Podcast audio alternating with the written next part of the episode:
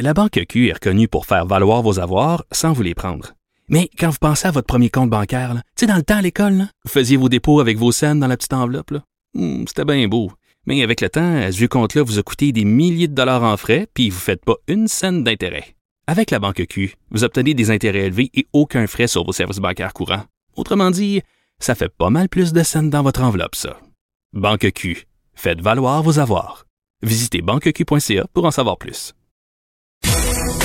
Il explique et démystifie l'économie. Pierre-Olivier Zappa, à vos affaires. Bonjour Pierre-Olivier. Salut Mario. Alors, on avait euh, senti un peu la chose là, avec l'annonce de la semaine passée euh, où les compagnies aériennes avaient euh, obtempéré à la demande de M. Trudeau euh, de cesser leur vol vers le sud. On avait dit, ouais, ça, ça, ça doit venir dans une entente globale. Et voilà, donc l'aide pour les compagnies aériennes, pour certains qui étaient dus et attendus depuis trop de mois, là, mais là, ça s'en vient. Ben, il y a un premier plan de sauvetage qui a été présenté à Ottawa à l'entreprise euh, ontarienne Sunwing. Euh, Sunwing, les Québécois connaissent très bien cette, euh, ce transporteur aérien qui va recevoir une ligne de crédit de 375 millions de dollars euh, pour maintenir ses activités, pour maintenir euh, les emplois en, en ces temps très difficiles. C'est donc la, la- la première enveloppe, le, le- le premier signal d'aide euh, en provenance d'Ottawa à un transporteur aérien. Est-ce que ça va suivre avec des plans de sauvetage pour Air Canada, pour Transat, pour WestJet? C'est probable? Possiblement. Ouais. C'est fort probable. Mais ce qui est à retenir dans le cas de Sunwing, c'est qu'en ce moment, à l'heure où on se parle, on n'a pas forcé la main à l'entreprise pour qu'elle rembourse euh, de façon proactive tous les clients qui ont acheté un Ça- billet ça en pas- mars. ça en pas avril promis, ça? dernier. Ben, le fédéral nous avait pourtant dit, si on aide les compagnies aériennes, il faudra qu'il y ait un remboursement des billets qui ont été achetés par des clients qui n'ont pas pu voyager. Ce que Sunwing dit aujourd'hui, on a un compte spécial dans lequel va aller de l'argent pour éventuellement rembourser si jamais l'industrie aérienne s'entend avec le gouvernement sur les modalités d'un tel remboursement. Mais il n'est pas garanti que le gouvernement va s'entendre avec l'industrie. Donc, pour l'instant, ce qu'on en comprend, Ottawa offre une ligne de crédit de 375 millions de dollars à Sunwing, mais ne l'oblige pas dans les médias à rembourser les clients qui n'ont pas pu voyager. Et pourtant, on l'avait entendu sur toutes les tribunes, euh, que ce soit Marc Garneau à l'époque où il était au transport ou le premier ministre. Si on donne un dollar à une compagnie aérienne, on, si on aide ces entreprises, faudra rembourser et respecter les lois de la protection du consommateur. Mais bon, pour l'instant, ce ne semble pas le cas. Et j'ai déjà reçu pas mal de courriels de clients de Sunwing qui ne sont pas nécessairement contents de ce qui se passe. Je pense, Pierre-Olivier, qu'il y aura des bonnes codes d'écoute pour le point de presse de 17h de Monsieur euh, Legault. Et euh, en même temps, monsieur, madame, tout le monde, on regarde ça en se disant, ben, est-ce qu'on va pouvoir faire du sport? Est-ce qu'on va pouvoir voir nos amis, aller au restaurant? Mais pour des entrepreneurs, là, souvent, c'est vraiment la survie de leur entreprise qui peut dépendre de ce qui sera annoncé ce soir. Oui, et dans plusieurs secteurs, euh, on a discuté au cours des dernières heures avec euh, Vincent Goudzo, des cinémas Goudzo, qui lui se croise les doigts, espère une réouverture pour le 26 février, c'est-à-dire pour la semaine de relâche, parce que lui il se dit, ben, si les Québécois peuvent pas voyager, peuvent pas se rassembler à l'intérieur des maisons, les jeunes pourront aller au cinéma. Donc, lui demande au gouvernement d'ouvrir les cinémas. Possible, possible que le gouvernement accède à cette demande, du moins en zone orange, euh, dans, dans les, les régions où il y a moins de cas actifs. On verra aussi pour les réouvertures de salles à manger. Je discutais un peu plus tôt aujourd'hui avec Jean Bédard, encore de la, euh, du groupe Sport Scène, de la cage brasserie sportive. Lui nous dit, si on pouvait avoir une réouverture en zone orange, et tout indique qu'il y aura une réouverture des salles à manger en zone orange pour les, les familles, pour les mêmes bulles familiales, ben là, ça nous permettrait de roder la machine et de se préparer éventuellement à un redémarrage Mais- dans d'autres régions. Mais j'en parlais avec Vincent plus tôt. Dans ce scénario-là, par exemple, puis mettons qu'on est que le gouvernement est prudent, donc ne, ne met là, en zone orange que les régions où la COVID est vraiment là très très basse. Là, donc, euh, c'est Boston-Laurent, Gaspésie, Côte-Nord, peut-être l'Abitibi.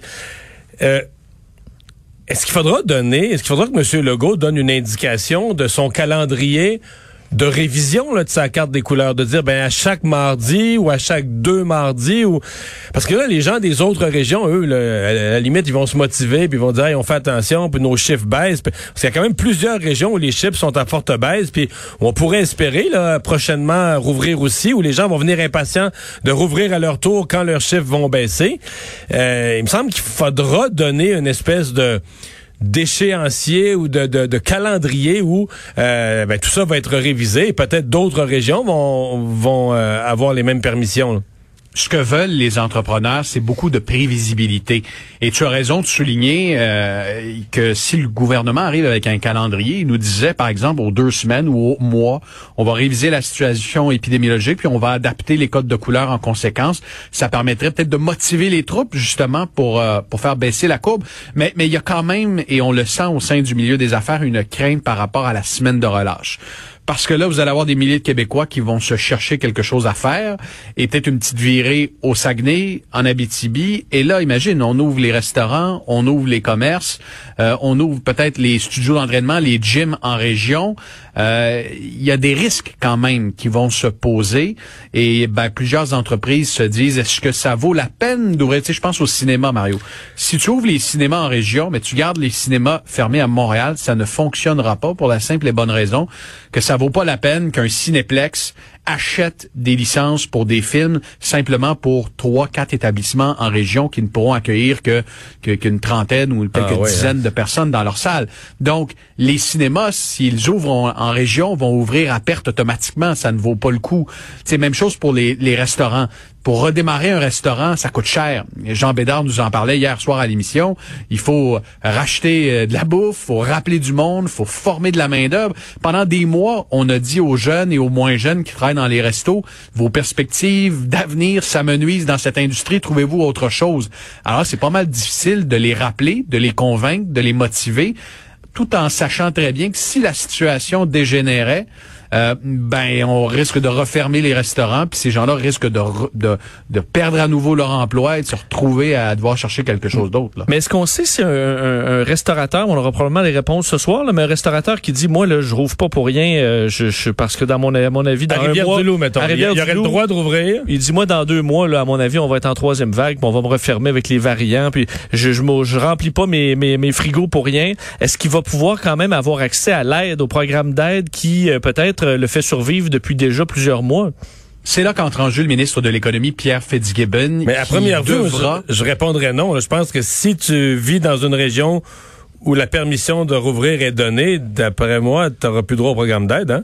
Non, non, parce que tu vois, en ce moment, le programme d'aide, euh, le genre dans les acronymes, mais le PACME, qui est géré par Investissement Québec euh, et les MRC, a un volet qui s'appelle ARAM, qui est l'aide d'urgence aux petites et moyennes entreprises. Cette aide-là est versée pour les entreprises qui se trouvent en région d'alerte maximale.